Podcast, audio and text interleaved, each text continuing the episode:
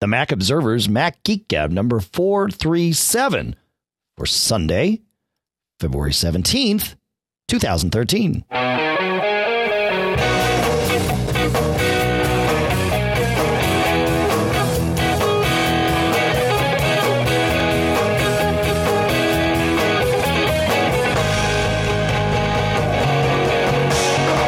Greetings, folks, and welcome to the Mac Observer's Mac Geek Gab, the show where you send in questions, tips, cool stuff found. We answer your questions, we share tips, we share cool stuff found, and together we all come here to learn at least four new things about the Mac and other Apple products here in Durham, New Hampshire.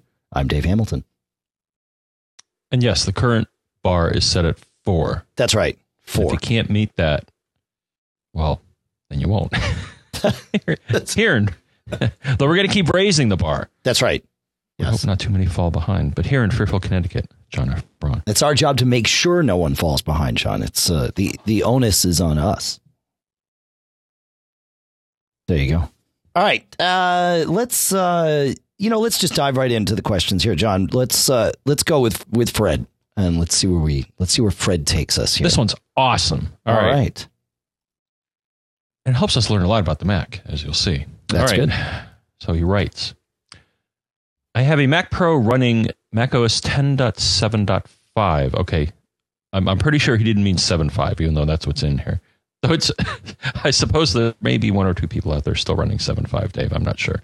No, I think he means. I, I think he means Lion ten point seven point five. Yes. Yes. Okay. I just didn't see the number 10. in, yes. Okay. Right. Right. uh, one zero dot.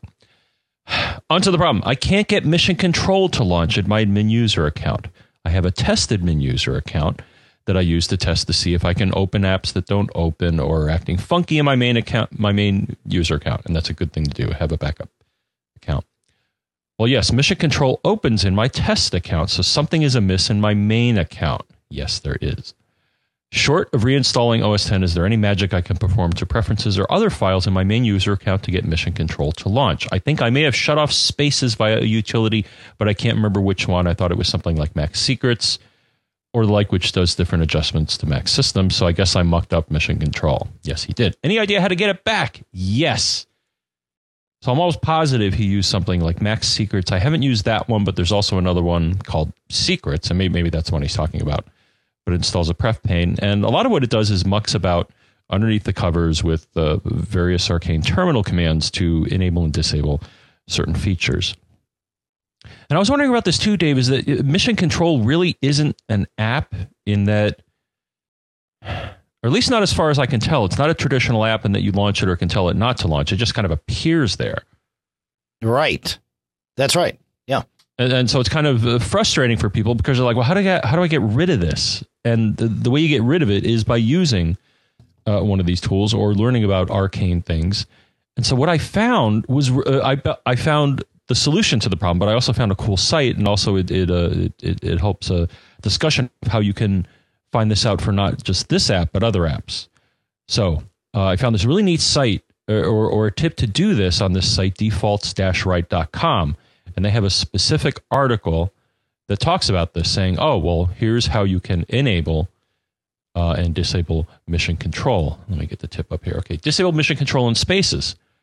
And what you do now, we've talked about these before, but I want to uh, just give the, the, background and the detail because it leads to, the, I think, something important. So in this case, if you say, if you go into the terminal and then say defaults write com.apple.dock, and let, let's stop there. So that's the first part. And then there's going to be a value within whatever this com.apple.dock is. And it actually is a preferences file. But And, and you'll be you'll be able to see these. uh, You, you don't need to write this down now. They're, they're right there on this website. So if you need to do this, you, you can go find it. But but yeah, no, I get where you're Right. going with this. Do you want to explain the construct of, of how these these defaults commands work on the terminal? And it, and it, this Right. is a good thing. Yep. Go ahead. Right. So I'm going to search with defaults, right, com.apple.dock. So even though you're typing that in, what that actually is, this is the name of a preferences file. Uh, and it's actually com.apple.dock.plist. And I believe that's in your home directory, library preferences. I think that's where it is, or at least that's what I said when I wrote back. But it doesn't matter Uh, because yes, you're I'm right sorry. into it. Home.library preferences is where that file is. So what this command is really doing is modifying a value in that file. And the value in this case, and here's the other interesting part. So the, so the key or the value that you're modifying is called MCX, and I'm going to guess that stands for mission control, with the X standing for control, which I don't know why they shortened it that much, but MCX dash expose dash disabled. And then after that, you set the value. In this case, they, you set it to true. And basically, what that does, uh, so that's step one. Step two, you then say kill all space Dock. We've talked about that before. So, so this, so if anything, mission control is kind of married or, or part of the Dock launch process, as far as I can tell. It- and that again, it it's is. not a traditional app, but it's it's something in the Dock. And by setting this setting, which duh, it's com.apple.dock, so it has something to do with the doc, and then uh, doing the kill all when you bring it back, it will be disabled. Now, we, we didn't want to do that in this case. We wanted to do the opposite. So there's two ways to do the opposite. Uh, one, I won't read it, but they give a way to delete that key from the file. And then the other thing is that you could just take the first thing that they have, the defaults write, blah, blah, blah, true, and just set it to false, set it to the opposite value. That's right. Yeah, it, it- this one's a little weird because you want the you want mission control to appear, so you're setting the value to false. But the value, as John pointed out, is MCX exposed disabled. So it's it's this double negative thing that you've got going on. You you want to not have it disabled so that it is enabled. A little bit weird, but that's how a lot of this stuff works. So awesome. and All that's it. And Yep. uh, but the important thing I just want to make sure to point out. So one, this site is really cool. This has a lot of tips on it. So just go to the site itself. But number two, The site being mis- defaultswrite.com. yes, Uh, and I guess the last thing to mention is that you would not. You could also have accomplished this by using a plist editor. Uh, one comes, uh, you know, I'm building my system, and the, the first one, of course, that you can use is uh, if you install Xcode, the development tools, that has a basic plist editor. Uh, and the other other programs, uh, BBEdit, I, I believe, uh, and other editors that can look inside plist files. And so that's the other way to do this. You don't have to go through the terminal, though it's probably the quickest way to do it, and that you don't have to be mucking about with a file. On the other hand, if you open the file, then you can see all the other values in it, and it may uh, uh, you, you may want to get creative, but be careful. That's right. Now, I don't know how people find this stuff. I, I think there has to be somebody that opens up all these files and looks for these values. Yeah, I wonder if. Well, I mean, this this value wouldn't even have been in this plist file, though. Um, so it's got to. I, I wonder if if, and I don't know enough about it, but I wonder if if there is a way to pull applications for their potential values, and uh, and set them.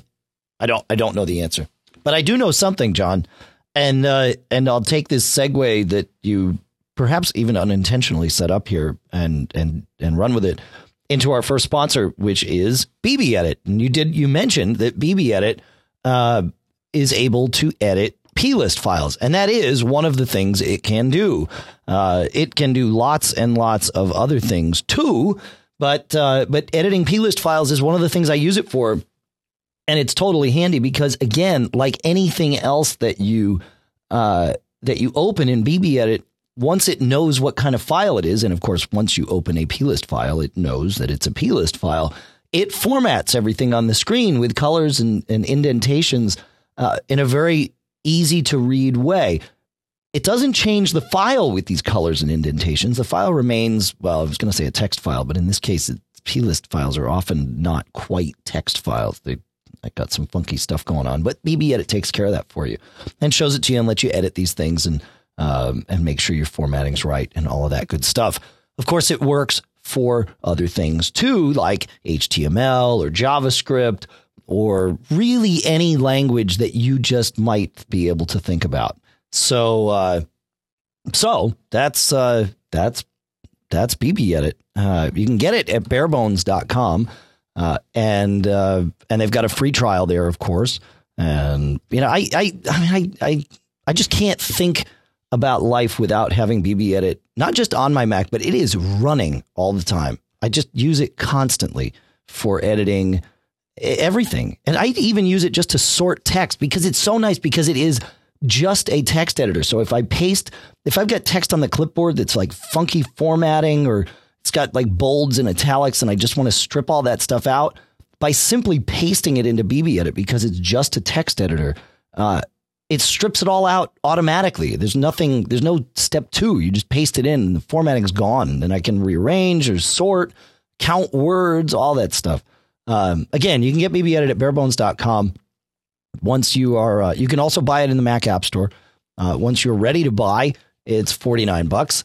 And, uh, but you can certainly check out the free trial there at, uh, at barebones.com. And we, of course, would like to thank them for sponsoring this show because uh, because we appreciate the support, frankly. And uh, and if you do wind up buying it from them, let them know where you heard about us, heard about it. I, you don't have to let them know actually- you heard about us. That that would be kind of weird. Uh, but let them know that you heard about it from us. That'd be great.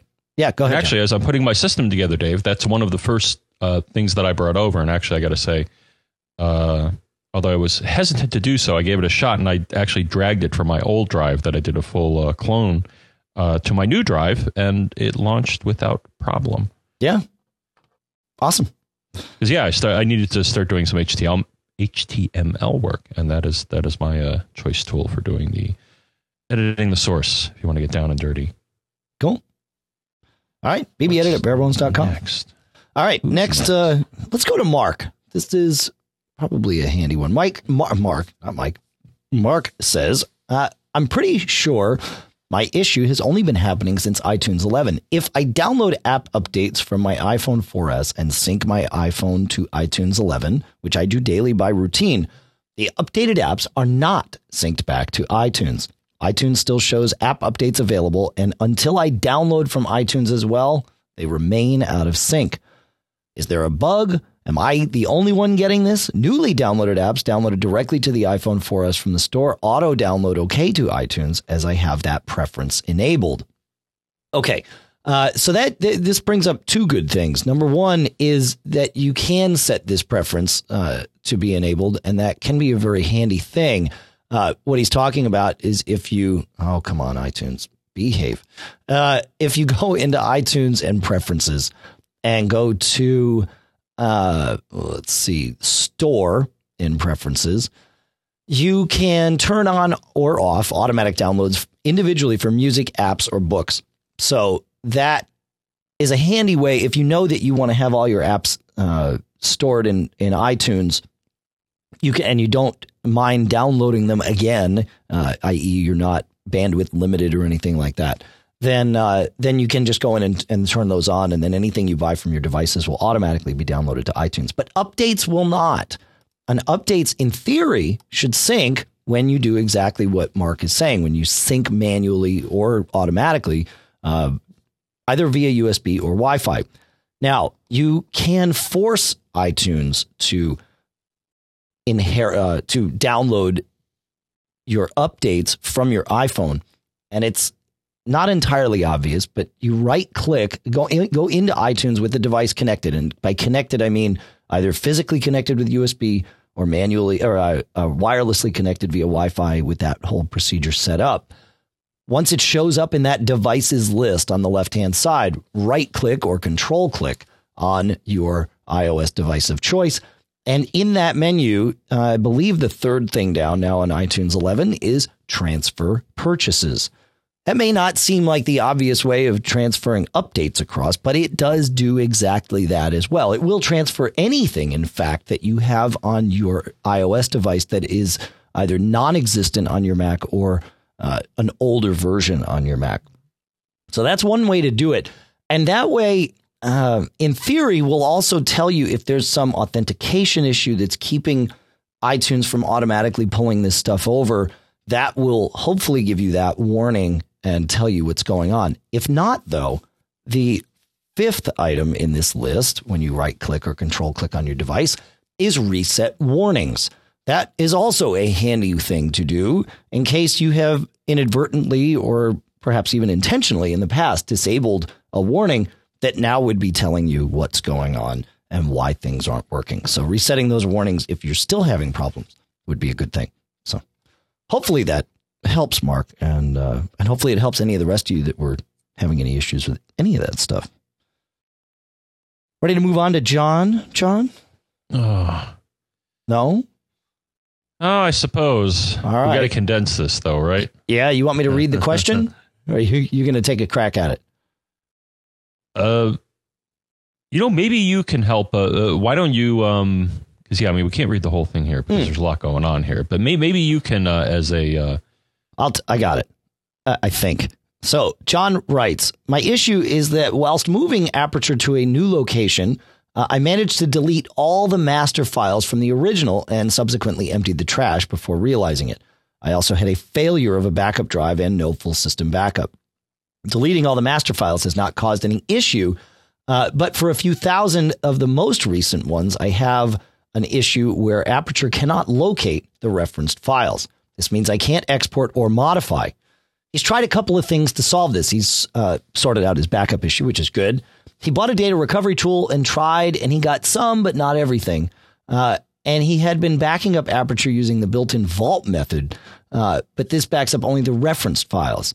So he's looking for us, John, to shed any light on what might be a solution here for uh, recovering or rebuilding or somehow kind of getting his Aperture library back in sync. So, All right. The question, I think what's being said. I mean, tell me if you if you uh, drew the same conclusion here. So Aperture, uh, like iPhoto and many other programs that manage photos, will have it in a single file or what appears to be a single file. Some have it in a folder, and others have it in a package. okay. And uh, Aperture and both Aperture and iPhoto have it as a package. So in your pictures folder, you should see a file called Aperture Library and one called iPhoto Library. Uh, now the thing is, these libraries can do many different things. So one, and this is the, the this is why I'm kind of fuzzy on this, is that basically I have everything stored, uh, or the originals or the masters, and I think this is an important term here. So master is the original photograph, and then uh, programs like Aperture can either contain the master within their library file, or they can reference another file. And I think this is the problem here is that although it creates previews and does some caching and stuff like that, referenced files that are outside of the library that all of a sudden are needed, like if a preview wants to import the full resolution version, then you're going to get the problems that we're hearing about. So does that sound like a good Well, yeah. I mean, his master summary right. here? Yeah. the data has been scrambled and, and he's not able to well, it's, it, prior it hasn't been scrambled. It's been lost. I mean, he he lost his master files. or the or the data that though it sounds like he said he was able to recover them, but the thing is he doesn't want to relink what he already has in Aperture, yes. which is some level of organization that made sense. I don't think it's just all the photos. I think, or maybe it is. I don't know, but I just. Uh, but the thing is that some of the links are broken between his Uh, current be- Aperture library and what was out there. after the and, and after the data recovery, he has a lot of, if not all of these masters, but the link is broken. Yes, that's right. All right. Well, the only thing I can think of really, so I am not, so if the, there may be aperture gurus out there who understand the underlying structure, I don't understand enough about it. Mhm. What I do understand is that I can find advice on how to approach this. Yeah. And Apple has a article, um, uh, Aperture 3 Troubleshooting Basics. And one of the very, uh, one of the things early in the list here is a feature of not only Aperture, but also iPhoto, and it's a repair facility uh, in the app. I think it also happens if you hold down uh, these keys if you launch the uh, library itself. But in this case, what you do is you hold down Option and Command as you start Aperture, or you double click on the library file, and you will get something that used to be at least Aperture, Aperture Library First Aid. Now I think it says Photo Library First Aid because the uh, structure is now shared between Aperture and iPhoto. So it's just called a photo library. But they have a few choices here. Uh, the first is repair permissions. I don't think that's the problem. Now, the Right. second and third choices, I think, may be able if the repair operation is smart enough to realize, oh, you know, all these links are broken and it's because they're pointing to something that's outside of here. I'm wondering if the repair operation could then point to the thing he's recovered and be smart enough to say, oh, here they are, and relink them. So I don't know. It's a long shot. I've never tried this. I'm not. I, Maybe Right. someday I'll damage one of my Aperture libraries and see if this works. But that this is the, the the only thing that I I can think of suggesting. So there's repair database, and then the the last one. So so you know, try that one first. Of course, step one: back up what you have already, because this could make matters worse. Uh, but rebuild database is is the uh, the hail mary, I guess, where that that totally tries to recreate everything, examines and rebuilds your library. This should be used only when repairs to the database do not address problems, which is the prior choice. So it's really all I got, man. Yeah. No, that's that that's one place to start. You know, I was looking there's nothing that I can find that's like you know, iPhoto library manager for Aperture libraries. There's um yeah, I don't know. We've got Mark in the chat room actually, and I'll, I'll use this opportunity to say hello to everybody in the chat room at macgeekgab.com slash stream.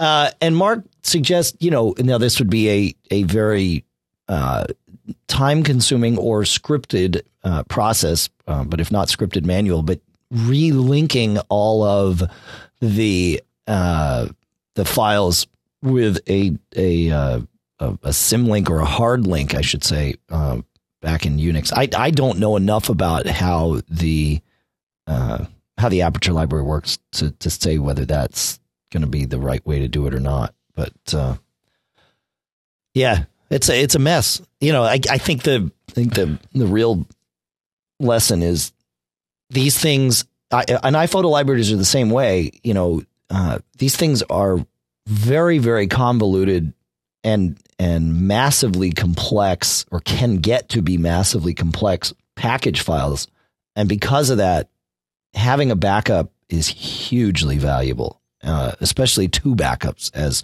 unfortunately John has um, has experienced here.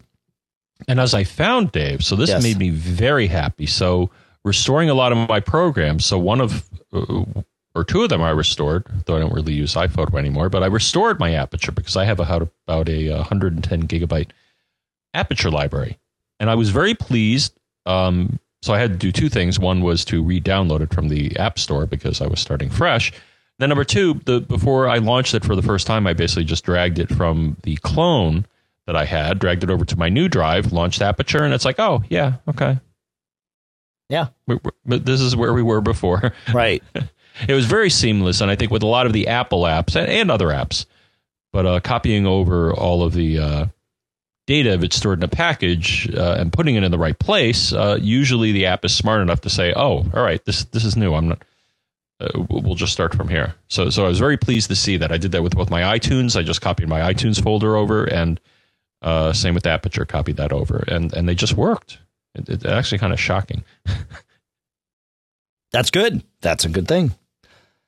All right. Um, while we are at this, I don't know which which, which direction to take this here. Well, let's go to uh, let's go to Mike. We'll stay with photo woes, but we'll go to we'll go well we'll go to iPhoto. Uh, and this is actually a little bit more convoluted than just iPhoto, but we'll go from here. Uh, Mike says, I was listening to one of your recent podcasts where you mentioned doing a physical backup of your iPhone and or iPad after a listener had not had success with an iCloud backup and restore. Since I'd not connected my iPhone or iPad to iTunes via a cable in a very long time, I decided to take your advice and make physical backups. This is when my problems started. I always hate to hear that, that we, you know, headed, so- head someone down a path that actually led to a problem. Uh, he says, when I plugged in my iPhone 5 and started the physical backup, iPhoto opened as it always does to ask if I wanted to import photos from my phone. As I have always done in the past, I ignored this and quit iPhoto to get back to iTunes. After the backup was complete, I disconnected my phone and opened iPhoto. It acted as if this was the first time I'd ever used iPhoto and asked me to select a library. I thought this was weird, but I went to user photos. I, well, he says iTunes, probably iPhoto library, and all of my photos were gone. I have many years worth of photos, so I was a bit panicked. I copied the photos from my iPad into iPhoto, but I'm missing many years of photos. So I went to my latest time machine backup, but it was from December, so not bad, but no holiday photos for this year. I went to my SuperDuper clone on an external drive and found almost all of my photos. I could select that library to open an iPhoto and it works great. I tried to copy the photos into iPhoto and it copied for hours but never finished, and then iPhoto stopped responding. Is there another way to get these photos into my library on my hard drive? of my MacBook Pro. The way I did it, I just dragged the iPhoto library from my external clone into my iPhoto on my MacBook. Is this correct? Okay.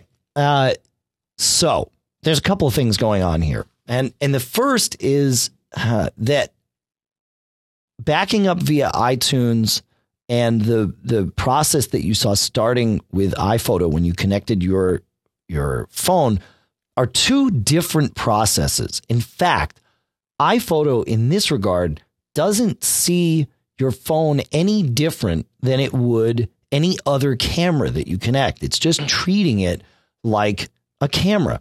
Um, and and so it's seeing, oh, you plugged in a camera. I'm going to go ahead and launch iPhoto, and you're going to start importing.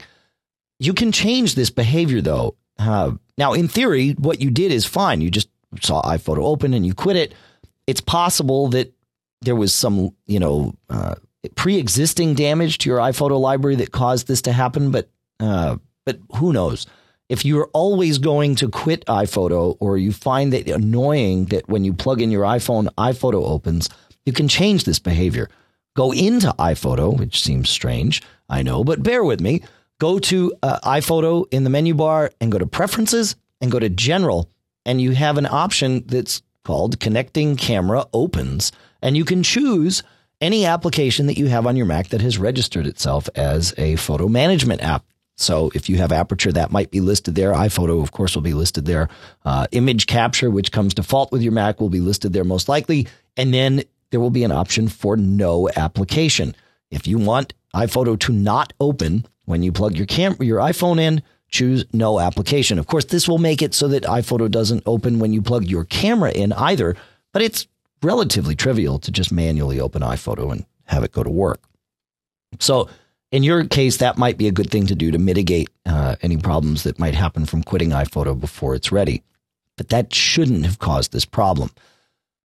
Uh, again, it seems like something about this process either corrupted your iPhoto library or, or you know, exacerbated some pre-existing problem.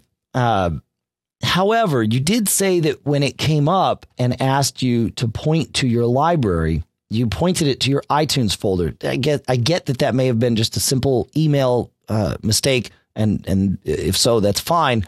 But you can force that dialogue to come up that allows you to point iPhoto at any other library, which might be what you did with your uh, with your MacBook Pro and your backup drive, your clone drive, and you do that by holding down the Option key uh, when you launch iPhoto. Uh, it might be worth a shot looking in your photos or pictures folder, I guess is what it's called, right?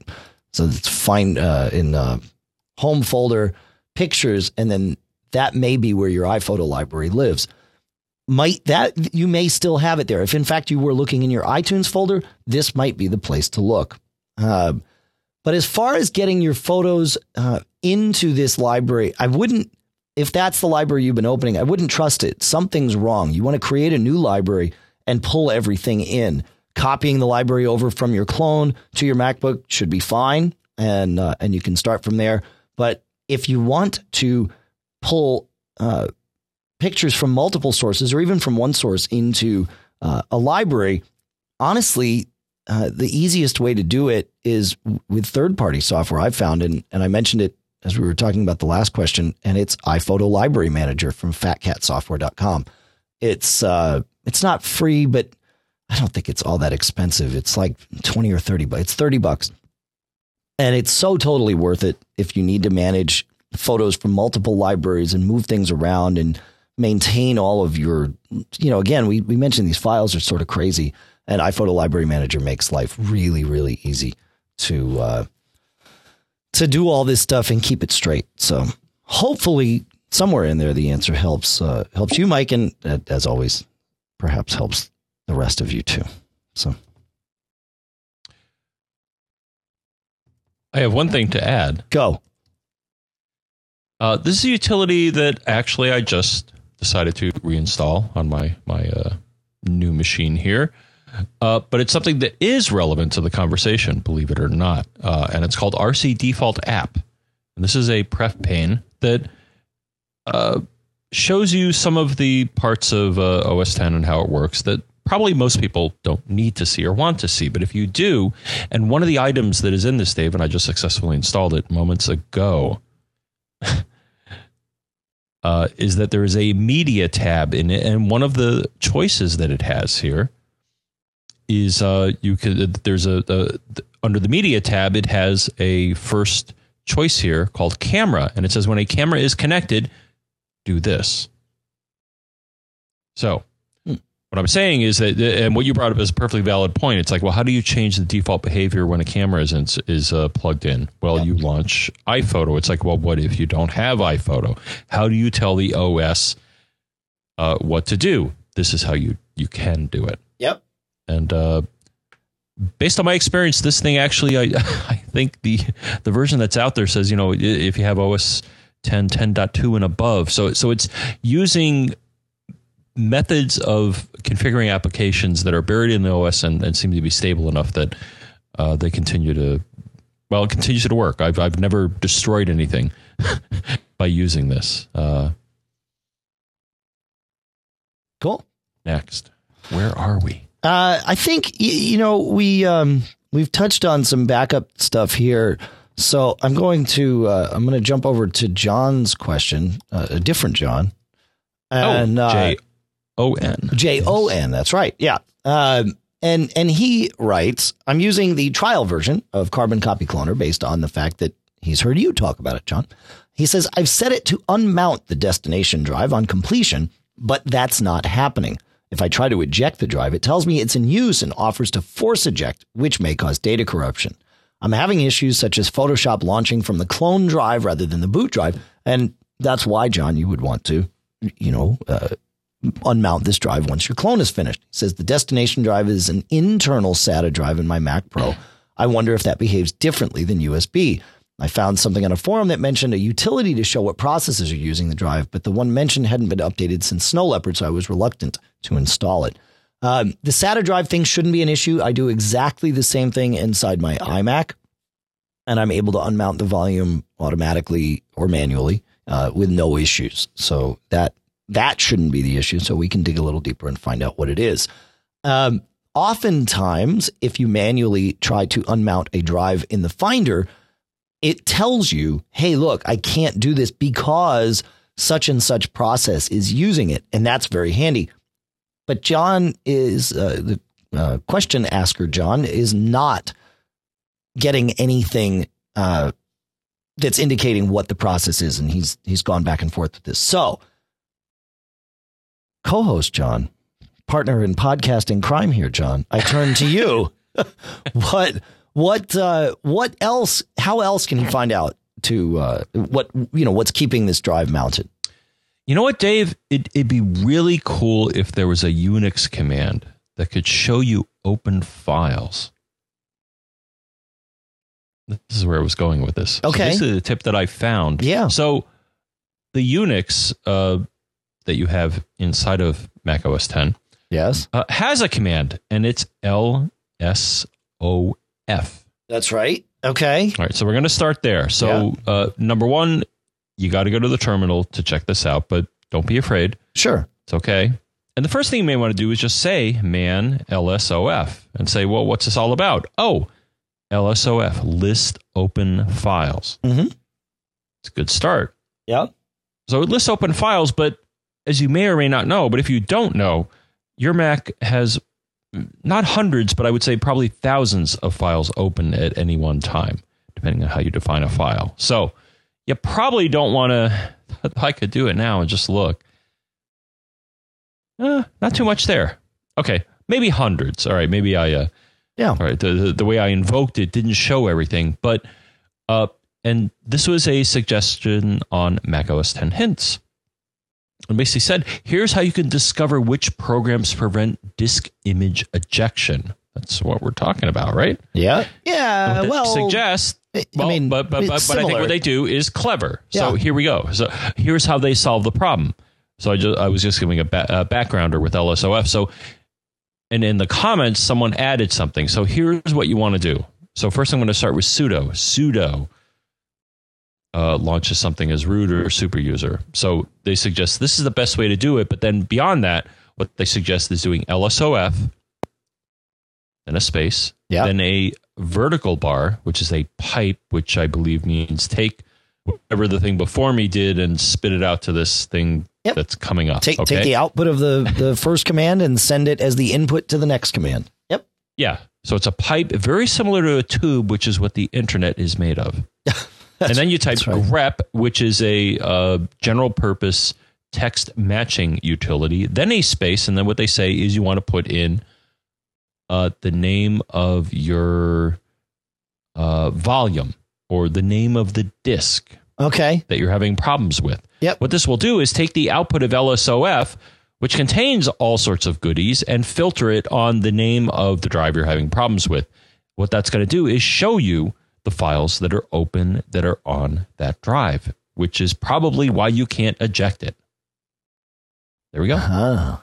Because I know you know LSOF. I do. Come on. Yeah, of course. Yeah, and you know, if you don't want to use grep, uh, you know, sometimes the the finder, sorry, the terminal has its own find uh, capabilities, right? So you can just do an LSOF and have it barf all that stuff out to your terminal, and then you can do a Command F and, Oh, sure. and find in there if you don't want to use grep. Uh, as as, uh, but I will say, and I, this is new to me. Uh, gr- I I never knew before what grep meant, and Michael in the chat room says it is global regular expression print, and uh, and so there there you go. And you can you can do a lot of weird stuff with it. You know, regular expressions. I have to mess with them probably about twice a month, and I still haven't like fully mastered them to where I can I can just I have you know, not. Oh, Regular expressions is is a form of wizardry to to I think uh, quantify or qualify uh, search patterns. That's is cr- that- that's that's a great way to say it. Yeah, it, well, in it, and the great and I've part- never figured it out. the great part about regular expressions, I mean, we're so geeky at this point right now, but it um regular expressions let you match on really anything, and you can get really granular with it, and and you can customize them in so many different ways.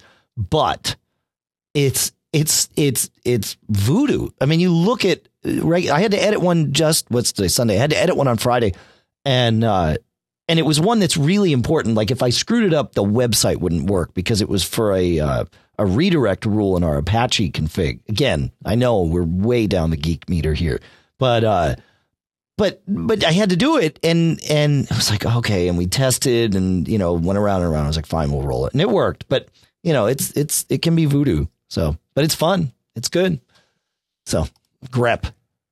Global regular expression global slash regular expre- exp- expression slash print. Originally it was an a command in the editor ed ed which was g slash regular expression slash p. So yeah we're getting, Ed, we're getting oh, now you're getting fancy, man. i know. I know. Ed.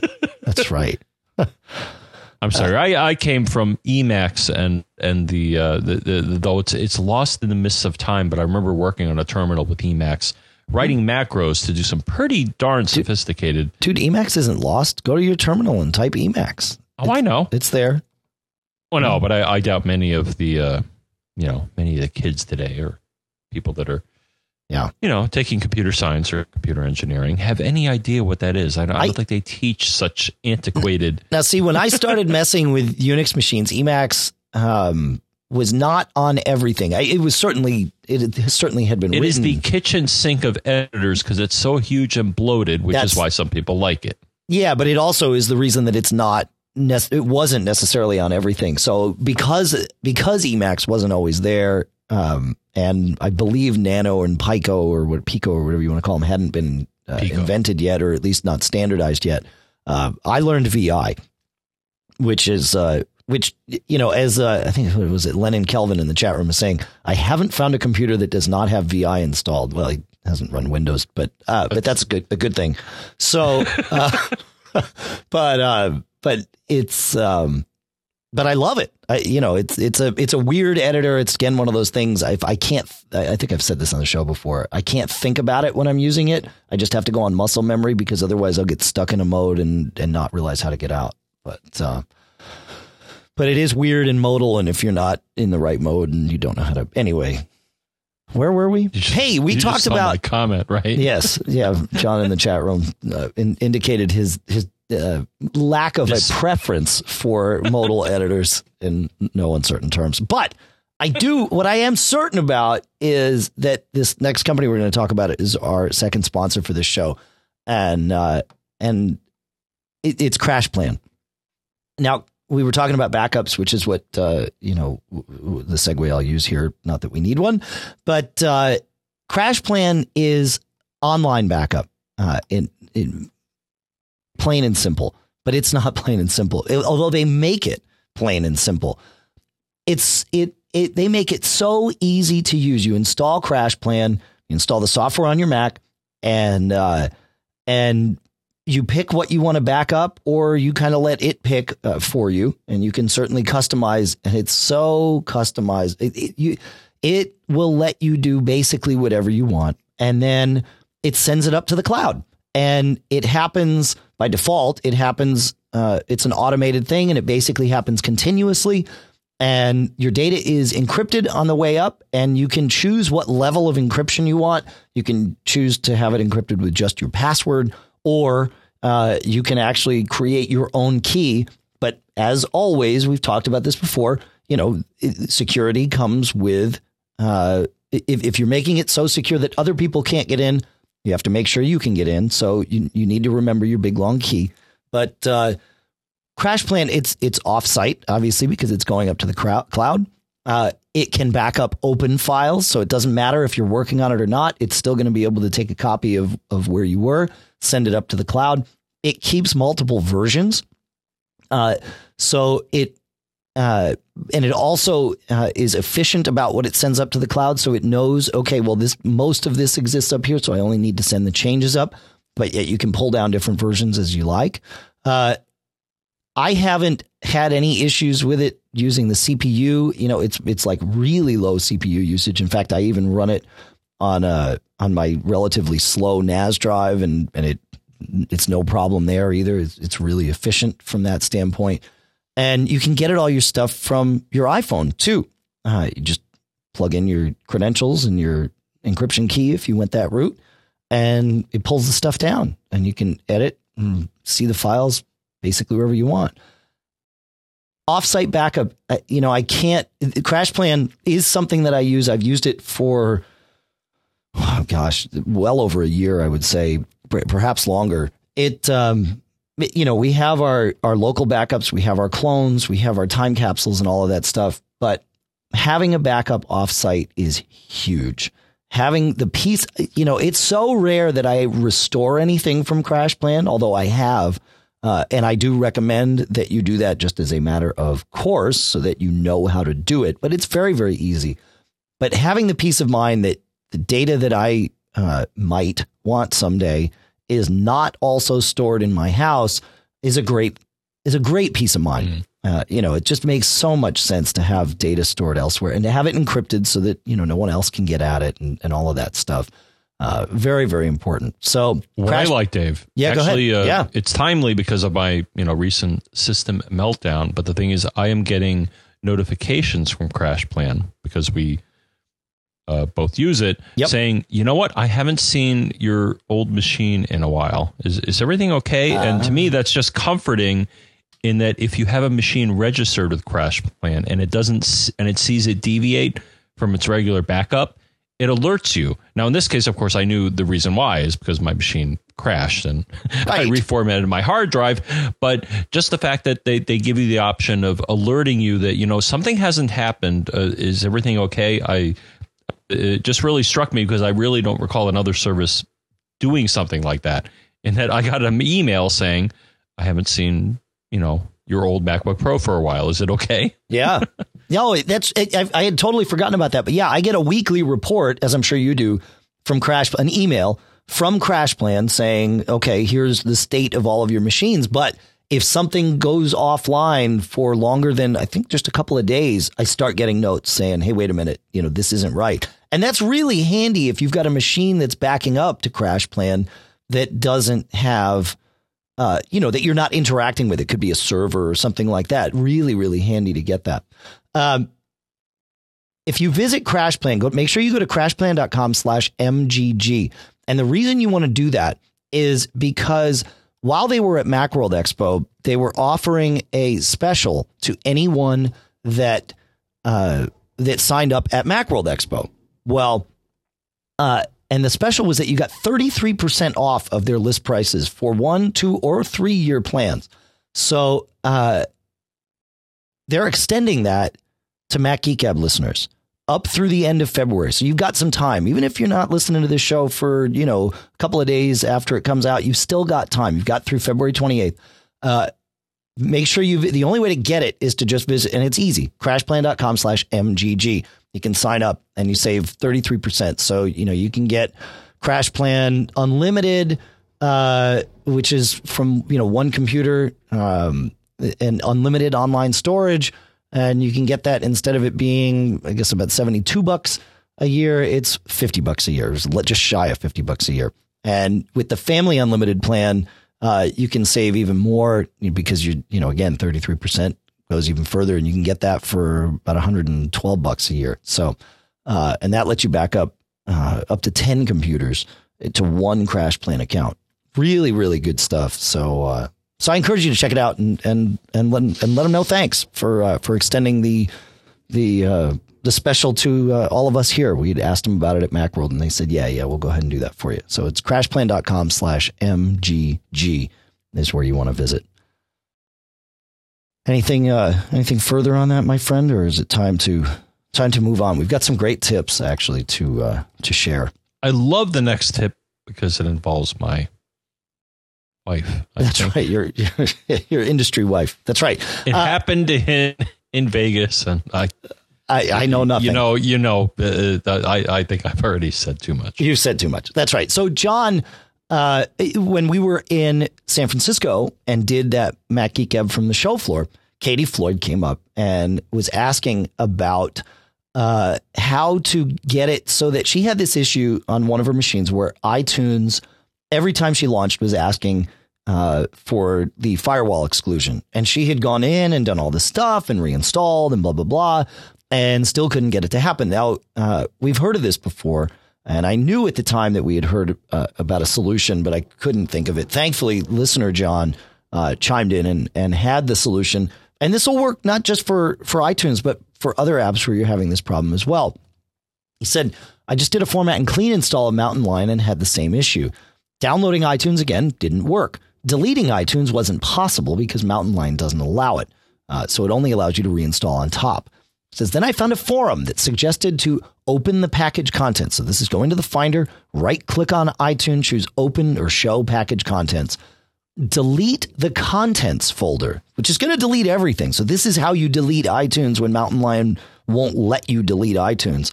Delete the contents folder, then run the iTunes installer put it back out there. And that's always the trick to getting these firewall things fixed is reinstalling the app. So it has to sort of go and re-register. And, uh, and Katie, we, I actually sent this along to Katie and she tried it and it, it worked. So it's excellent. So just that, that no, it's not. Trick.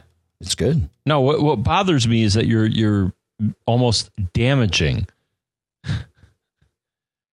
uh, something in a file to get this to happen. Well, you you, the idea is you know that in order to solve this, you need to delete the application and reinstall it. And but you can't. Right. But do you see where I'm, what I'm saying is that uh, a, a, a normal you should be able within App Store or something to say, you know what, just start from the beginning. But it sounds like it wasn't smart enough to do that, so you had to right. trick it, saying, "Okay, you're you're damaged in that I I yanked something." right. Sorry. Yeah, no, it's right. Too many horror movies lately. Yeah. No, but I, I took something from you, and because you're so damaged, you have to rebuild yourself. Yeah, to rise from the dead. No. well, but the the issue, I guess, is that when you but even, it convinced it convinced the, me, the, the existing mechanism to re-download and and well, no, it's, more it's not an automatic was thing. The signature. Hey, yeah, eh, but hang on. I think you're missing the the point here. She hmm. was able to re-download iTunes and reinstall it. But the problem yes. is when you reinstall iTunes on top of itself, it doesn't replace everything in there.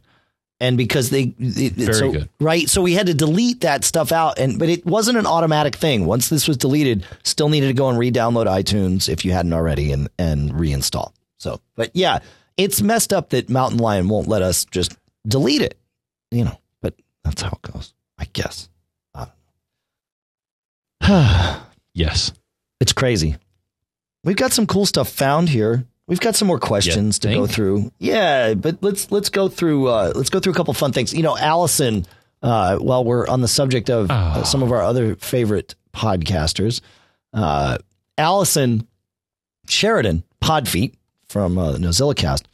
She um she had an issue that I can't remember if we talked about it on the show or not. I don't think we did because we didn't we couldn't come up with an answer and it was sort of this weird esoteric thing. But uh, but I did want to share this with all of you now that she found the answer, or someone that she works with found the answer. Um, and we talked about it a little bit, but uh, the issue is if you have a passcode on your iOS device, on your iPhone, or you know any other device, and you plug it into your Mac, the first time you plug it in, you have to authenticate uh, with your Mac. But then after that, you don't have to uh, authenticate anymore. It And remembers. then it says, and I think I've I've seen this, Dave. So so what'll happen is, uh, I think iTunes will come up or and say, yeah, your device is secure is uh, locked. Please punch in the passcode, and then once you do it once, because I just had to go through it again, I was Yep. kind of surprised, but not totally. But I was like, okay, you think you're a new machine, so. And yeah, I did it once, and then it went away. I'm Yeah. sorry, just No, that that's right. And and so her question was, okay, where is that file? What if I don't want my Mac or, you know, my Windows machine or my work machine or whatever to be able to unlock my iPhone again? You know, I've used it for a little while, but now I'm moving on, but I don't want to wipe the machine clean. How do I reset that? There and there is no option that we found in iTunes to reset that. So, uh, you know, and and you start trying to search for, you know, iPhone lock file on Google, and I mean, it's a disaster. My Google foo's not good enough to do that um, because it, you know, there's too much stuff. Well, Allison, I think it was a coworker of Allison's actually that found it, and the file is called escrow keybag. Yep, escrow keybag, and it's stored on your Mac in private var db lockdown on windows it's in all users slash apple slash lockdown. Uh, i'll put a link to her uh, uh, transcript of her of her show notes so that you or her show rather where this was discussed so you can you can see it and and listen or read it or whatever you like. But we'll put that in the show notes. But uh but yeah escrow keybag is the uh is the name of the file which i i just love that name for some reason. I don't know uh, Uh, escrow is actually been part of the whole public key infrastructure or a PKIS. okay Yeah. No, I've done some work in that thing, and yeah, escrow escrow actually has a negative connotation for some people because escrow was a uh, proposal. It's all right. You got a network, whatever type of network, and you're a government or a security agency, and you're like, well, what do I do to secure, make sure all the traffic is secure or not? And one is that, hey, the, you know, somebody's going to take care of securing the traffic, but you need encryption keys, these mysterious pieces of information that that scramble the data and unscramble it so that it's uh, secure. Here's the problem: who holds on to the keys? And so the whole term key escrow, one part of it, when I did this work, hinted at the fact that you know what, in addition to you and I having the keys, which are you and I being the people Right. that are involved in the conversation, maybe we should escrow them for other people Ah. like three letter agencies right or right the government or the man and uh and and that's where that that whole term when I worked in it Dave was very okay key so- escrow had a very negative connotation because it basically meant somebody other than you and the person you're talking to wants to have your key and escrow it or store it away somewhere in order to do uh, to to at a later time basically decode your uh, what you thought was secure. Yeah. Communication. Okay, so, so, this makes sense. I mean, it, it's it's exactly that, right? It, you know, something else wants to maintain that key, and and that something else, of course, is your computer. Uh, and in this case, that's not well, not necessarily a bad thing out of the gate, eh, but as as we explained in the intro to this, it could be. So, yeah, cool stuff. So thought I'd give a window into that, and I see some people in the chat room responding. But yeah, escrow is not necessarily always bad, right? But right. it may not always necessarily be good. Sure. All right. Uh, uh, cool stuff found emeritus. Uh, something we have mentioned in the past, but I, you know, I, I can't remember everything as we're talking about it, and it's good to have reminders. Bruce sent in a reminder to us. He said, in the last Mac Geek Gab, you guys discussed making a bootable USB drive, but I don't remember if you guys ever mentioned Lion Disk Maker. It works on Lion and Mountain Lion and will build a bootable OS installer on your USB drive, even leaving the original icons in place. You just need to download the installer from the App Store uh, first and then run Lion Disk Maker from liondiskmaker.com. So that's uh, I always forget about that one. That makes life so much easier for doing these things. So thank you for uh, for the reminder, my friend. All right. Uh, let's see, John. You know, I'm gonna I'm gonna I'm gonna jump here to Irvi. Whoa. Well, it's not really a jump, mm-hmm. actually. It's it's actually right in line. Although I've been jumping around so much on on our agenda that nobody else sees that it might not make sense. I, anyway, but anyway, Irvi yeah. asks, he says, I have a question request for advice on network storage. I have a 2007 Mac Mini to which I connect a two terabyte drive to store my 18,000 song iTunes library, an 87,000 picture iPhoto library, and around 200 home movies at one gigabyte each. I then use the Mac Mini and Plex, which I love, to watch videos and access the iTunes, etc., via a MacBook Air and various iOS devices. Library sharing is not an issue at this stage because my wife and I use the same account on the Air. Uh, but my question is I am going to run out of space at some point soon. And as I am adding more and more home movies all the time via my conversion project, I'm also an avid photographer. What is the next best step? I've been thinking about some form of home RAID uh, to be expandable, uh, such as Drobo or something else. However, I think they're pretty expensive and therefore thought of the Synology disk station that you've mentioned. I've heard that they can run an iTunes server app, perhaps, and also even run Plex server on there. Do you think this is a good solution, or should I just add another external hard drive when the two terabyte runs out of space? I was thinking of having a dedicated external drive for iTunes video content and iPhoto content. Okay. So, um, you're always going to spend more on a NAS device uh, or a RAID solution than you will on individual drives. And there's a couple of reasons for that. Um, with just a RAID solution, uh, you're buying not only the the drives, but you also have to buy the enclosure for them, which comes with some sort of software, usually built into the enclosures, but you can, you know, uh, some RAIDs can, you know, if you're managing it directly from your Mac, uh, you can forego that and let OS 10 manage the RAID enclosure. But, uh, but you know, you're buying this enclosure that's doing some some magic to allow you to to link these drives together into one uh, cohesive volume. So you are going to spend more, but you have the ability to have far more storage available than you would with any single drive and have it all available on a volume. Drobo, years ago, introduced us all to the concept of expandable storage for the layman, if you will, because they, they built a very easy to use solution where you could just replace drives and you didn't have to worry about sizes and matching drive sizes like you do in most traditional RAID setups. You just put that stuff in. And the Drobo stuff uh, works great right up until the point that you want to use it as a NAS drive, and then we've we've sort of had some some lingering issues with that. Uh, I don't know enough about the Drobo 5N yet to recommend that, so I would say stay away for now uh, until we learn more. Uh, the Synology stuff, which is the disk station units, I have had.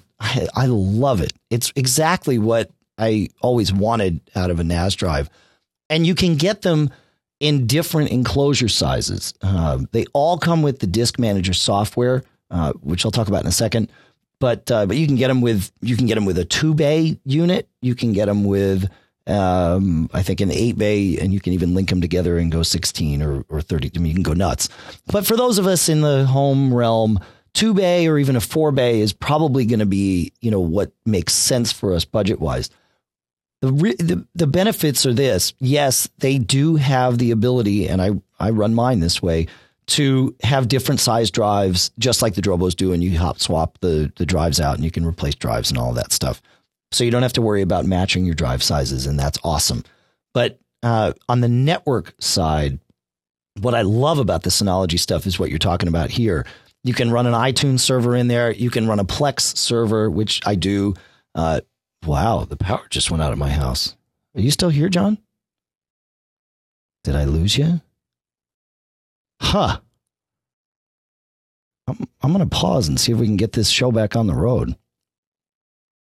Okay, we're back. So, uh, as th- some of the listeners heard, but no one else, uh, well, at least John, you didn't hear. My my power flickered here. Um, the computer stayed on, but there must be something in the chain between me here in the studio and the router over in the house that uh, that does not stay on when the power flickers, and therefore uh, I I lost connect- connectivity. Skype between you and I, John. You are still here with me now, John, right? Yeah, you still kind of failed, but well, but but we never the, the call never had to be reconnected. I mean, it, it, we didn't have to redo the call; it just sort of happened uh, automatically. No, actually, it was funny. Yeah, in the chat room, I saw all of a sudden everybody got kicked out, and then they all came back. So it's yep. like, okay, there's a disrupt. Though, why would that happen in the chat room? So there has to be a, oh. a, a non-localized disruption. Or well, no, no, no. It's it's the same reason that you and I didn't get uh, that you and I got disconnected because I'm streaming the chat. Uh, the, the, the the live chat streams mm-hmm. from here. Well, I mean it it relays through our servers in Virginia, but but the source of it, of course, is here because it's where our audio starts from. So, oh, um, Virginia. That's yeah. That's we host America. We hosted Thank at, you, sir. at ServInt in Virginia. Yeah, yeah, yeah. America in America. Yeah, Virginia. Last I checked, is still in America. Yeah. Uh, but anyway, uh, so back to the the the Synology thing. So yeah, you can you can run all kinds of different packages on this unit. It's actually a little uh, embedded Linux system, is what it is. But you don't have to get you have to get a little geeky. Uh, but it's not overly geeky to to manage this thing. You don't need to like you certainly don't have to ever see a terminal prompt. You can do it all in your web browser and the packages they have their own little app store, if you will, and you can uh, download packages that they've sort of blessed, or you can add, if you want, third party repositories and download packages that other people had built. And uh, you know, like I said, I'm I'm running CrashPlan on it. It's unsupported, but I run it on there, and I'm able to back up all the data that I have on on the Synology or the bits and pieces that I want. Go up to CrashPlan, and it works great. Um, it it really it's it's what you want if you want a network attached storage device because it really lets you go as deep as you want with it. And and like I said, the pricing's not bad. You know, you can start with it for I think a couple three hundred bucks in, in, a dual drive unit, and um, so so yeah, and uh, and and Duffy in the chat room is asking, can I use it with Sonos to manage my music? Yeah, I had keep my iTunes library stored on the disk station and then I point my Sonos at the disk station and say, "Go get the music from here," and it it does, it, you know, because that's how it works. So, so yeah, yeah, that's uh, I, I, and I'm looking here now because we had a weird interruption, but I think that answers the question.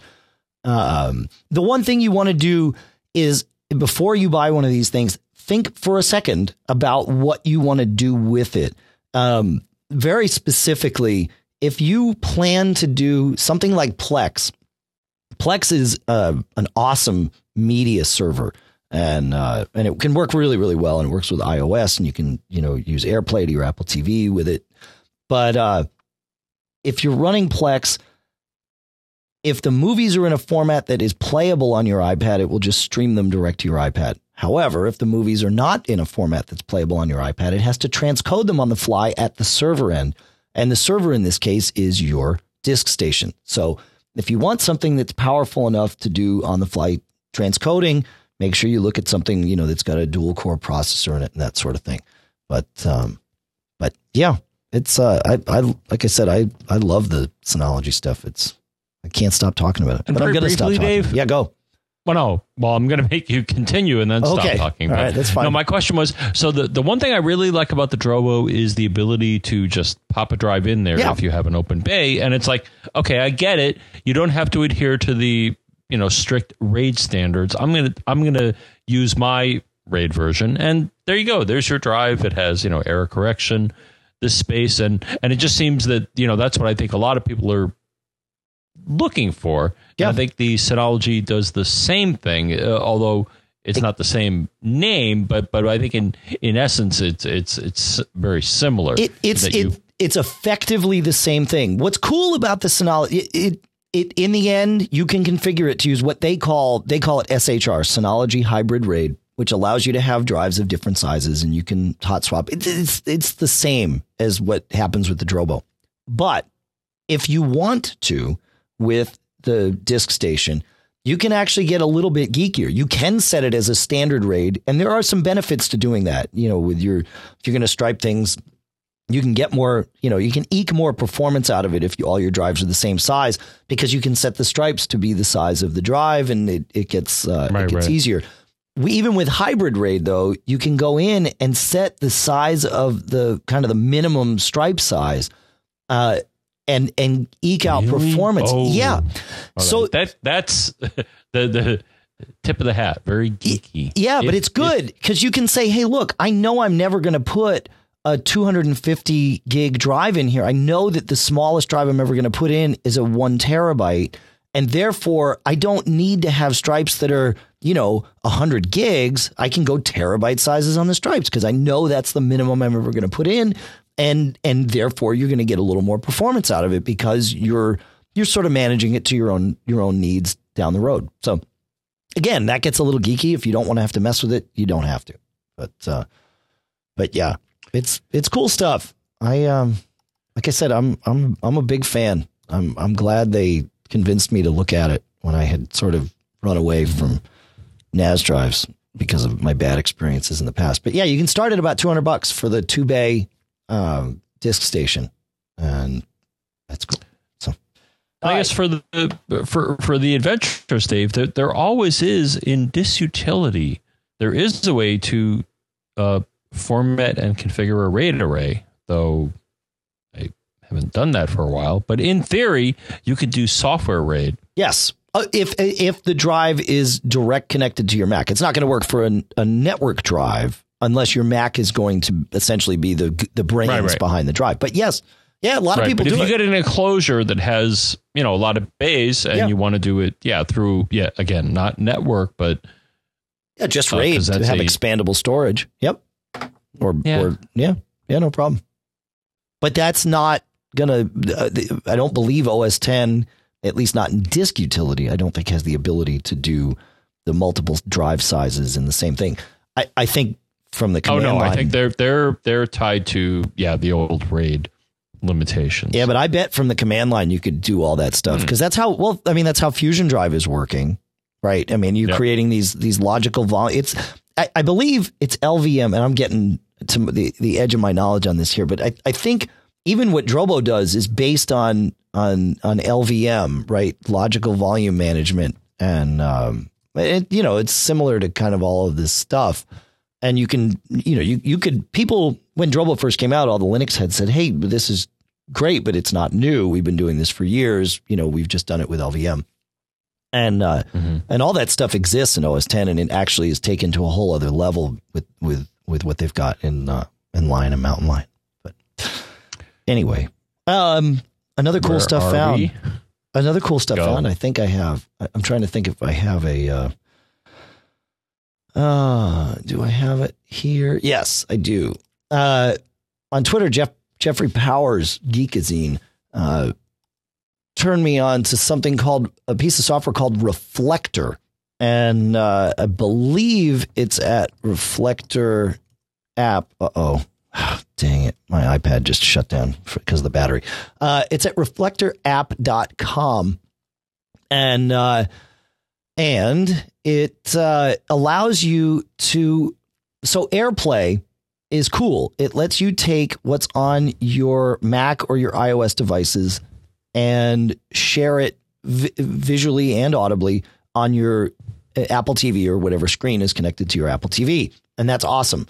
What Reflector does is it turns your Mac into a um, an AirPlay receiver, and so you can send stuff to your Mac from your iOS device. It's actually pretty cool, and uh, and so that's that's cool stuff found. So that's why I talk about it. Huh. Uh huh.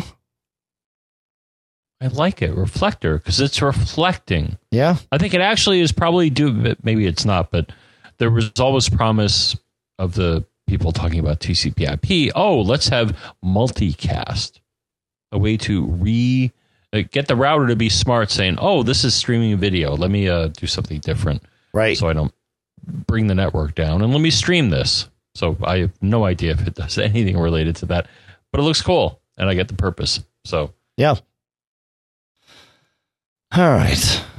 Uh, Do you let's do much? Uh, uh, I haven't yet. Do you do much video, uh, watching video on your iDevice versus your real Oh. TV? Or Well, so I used to watch video. I mean, on airplanes, I watch videos on my iPad constantly. yeah, but I I'm mean- talking more more streaming. That so yeah, you have something stored either on your TiVo or whatever. But are you watching it via a portable, more portable device? Um, no. However, now that we have the Apple TV, it's awesome to be able to sit at the couch, and I can do this from my iPhone because the screen size doesn't matter.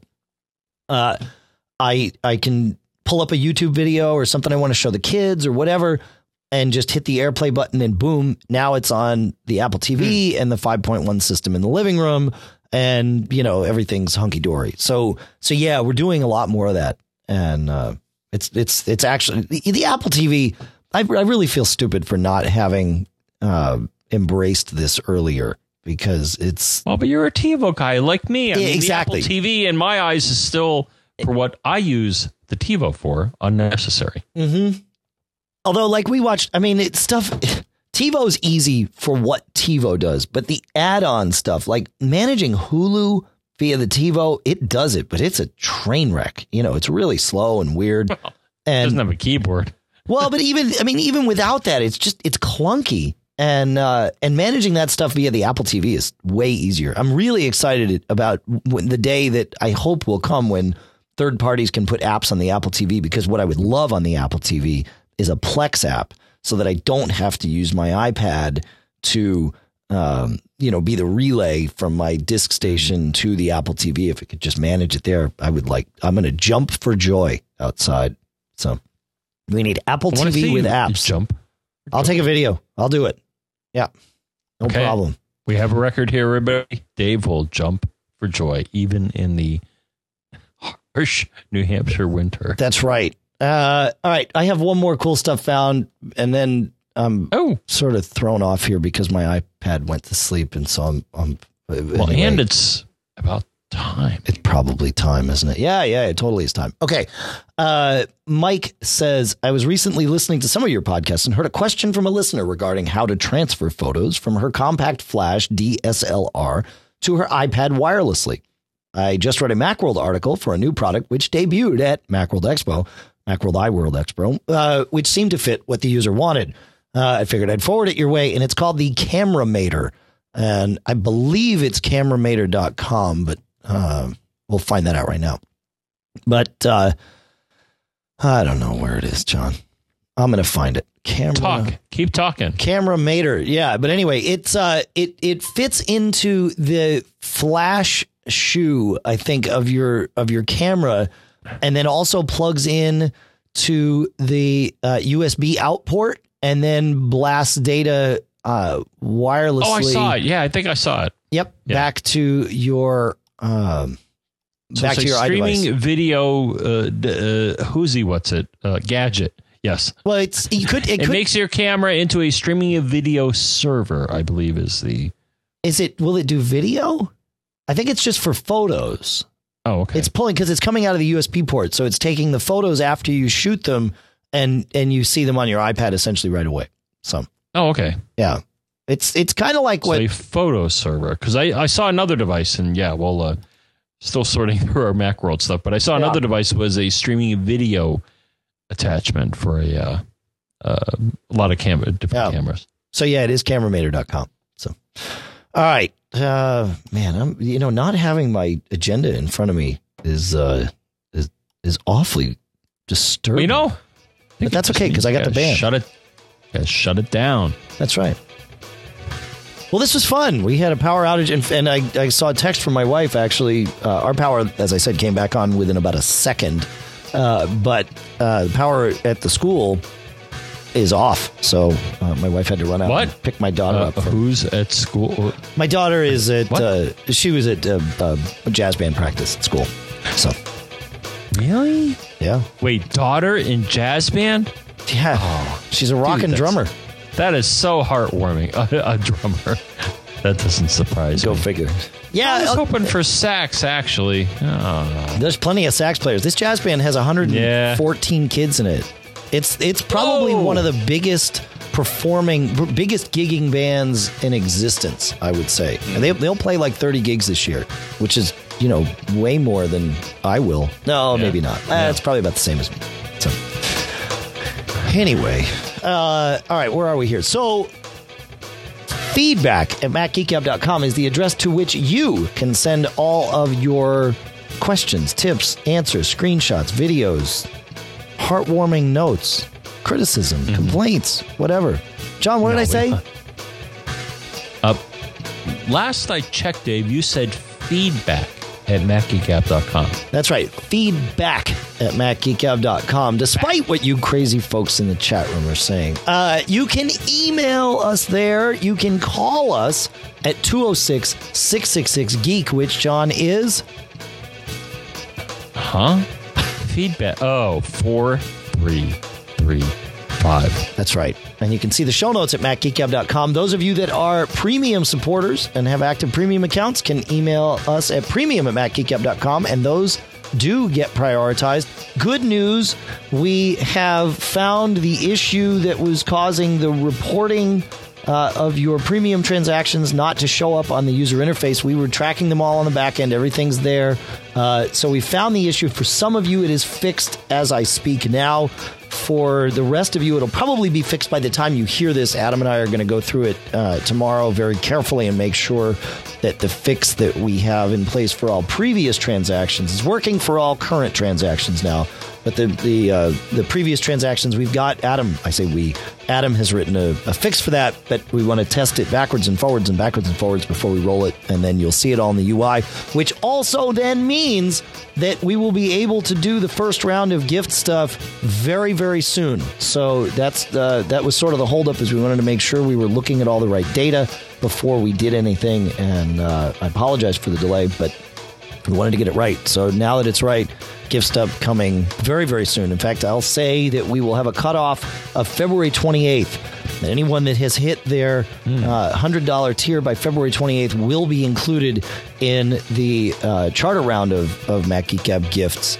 And, uh, and we'll show you what that's going to be uh, coming soon. So, and yes, we will ship premium gifts to you at our expense, no matter where you are on planet Earth. That's how it's going to be. Oh, so you're not extending it to I, we just have no boys up in commercial. the ISS? I we mean, have no on. commercial uh, path of getting it there. If we had a way, I think we may. I think there's a shuttle launch coming up, so I, I got to ask our listeners. There's on no the shuttle launch. The shuttle's ISS, over. or whatever. Well, the Russians are taking Yes. care of it, but still, there has to be at least one or two people on the ISS There's a geocache that are listening to us. Uh, Richard Garriott placed a geocache when he was up. Uh, What I'm saying on is that if, if, if, if the people in the ISS hear this, I think we could. Uh, You know what? uh, If I'll the- chip somebody's on the, the, I- shipping, yeah, that's right. If somebody's on the ISS listening, do tell us. We will get you the. Get, we will find a way. You, we might need to well, enlist they your may help. have to provide some help. yes, I think they would need to provide a lot of A help. booster or two. Yeah, But we will. We will do everything in our power uh, and beyond to uh, to get it there because that'd be really cool, actually. So, all right. Uh, let's see. Oh, where are we now? So that's good news. Twitter, you can follow us on Twitter. Uh, Mac Geek Gab's the show. He's John F. Braun. Pilot Pete was in the chat room tonight, uh, but not here Yes, he was. with us. Uh, at Pilot Pete. Uh, Mac Observer is where you get all the headlines from TMO and all that great stuff. And of course, I'm Dave Hamilton. Facebook.com slash Mac Geek Gab is a great place to come and like us. We appreciate that uh, very, very kindly. Uh, we post the schedule for the show, uh, the, rather the events for the live show. We also post when the shows have come out and the stuff has come out, and we also tend to post some cool stuff found there from time to time too. So it's a fun place to. Uh, it's, it, it's not going to hurt to like us there on Facebook, and we would very much appreciate it.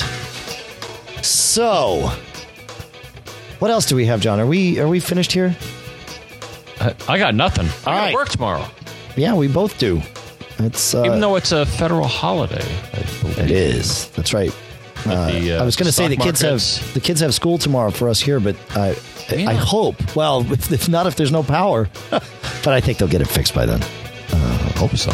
Yeah, you never know. When when power goes out around here, it tends to stay out. So I'm glad ours Mm-hmm. came back on quickly. So anyway, uh, I of course want to thank Michael Johnston from not only the We Have Communicators podcast from also, but also from GetAppler.com, a great place to uh, share and find out about your apps. That in fact qualifies its own cool stuff found. We're, we're going to talk about. Maybe we should even have Michael on in uh, like next week's show. I'll talk to Michael. Michael let's talk and, and maybe get you on and you can tell us more about Appler next Sunday uh, when we're doing the show. Uh, CacheFly at cachefly.com, of course, provides all the bandwidth. The podcast marketplace includes BBEdit, as we mentioned, CrashPlan, as we mentioned, TextExpander, as we've mentioned, Gazelle, Squarespace, all this great stuff. Awesome round of sponsors here. It's we're really, really fortunate and pleased about the uh, the folks that we get to tell you about. It is an honor. All through the However, Back to Dave- Media Podcast Network. Yes, John. Yes. I think there's one thing that you didn't mention. Wow. What, what was that, John? Well, how to not get caught. Made up.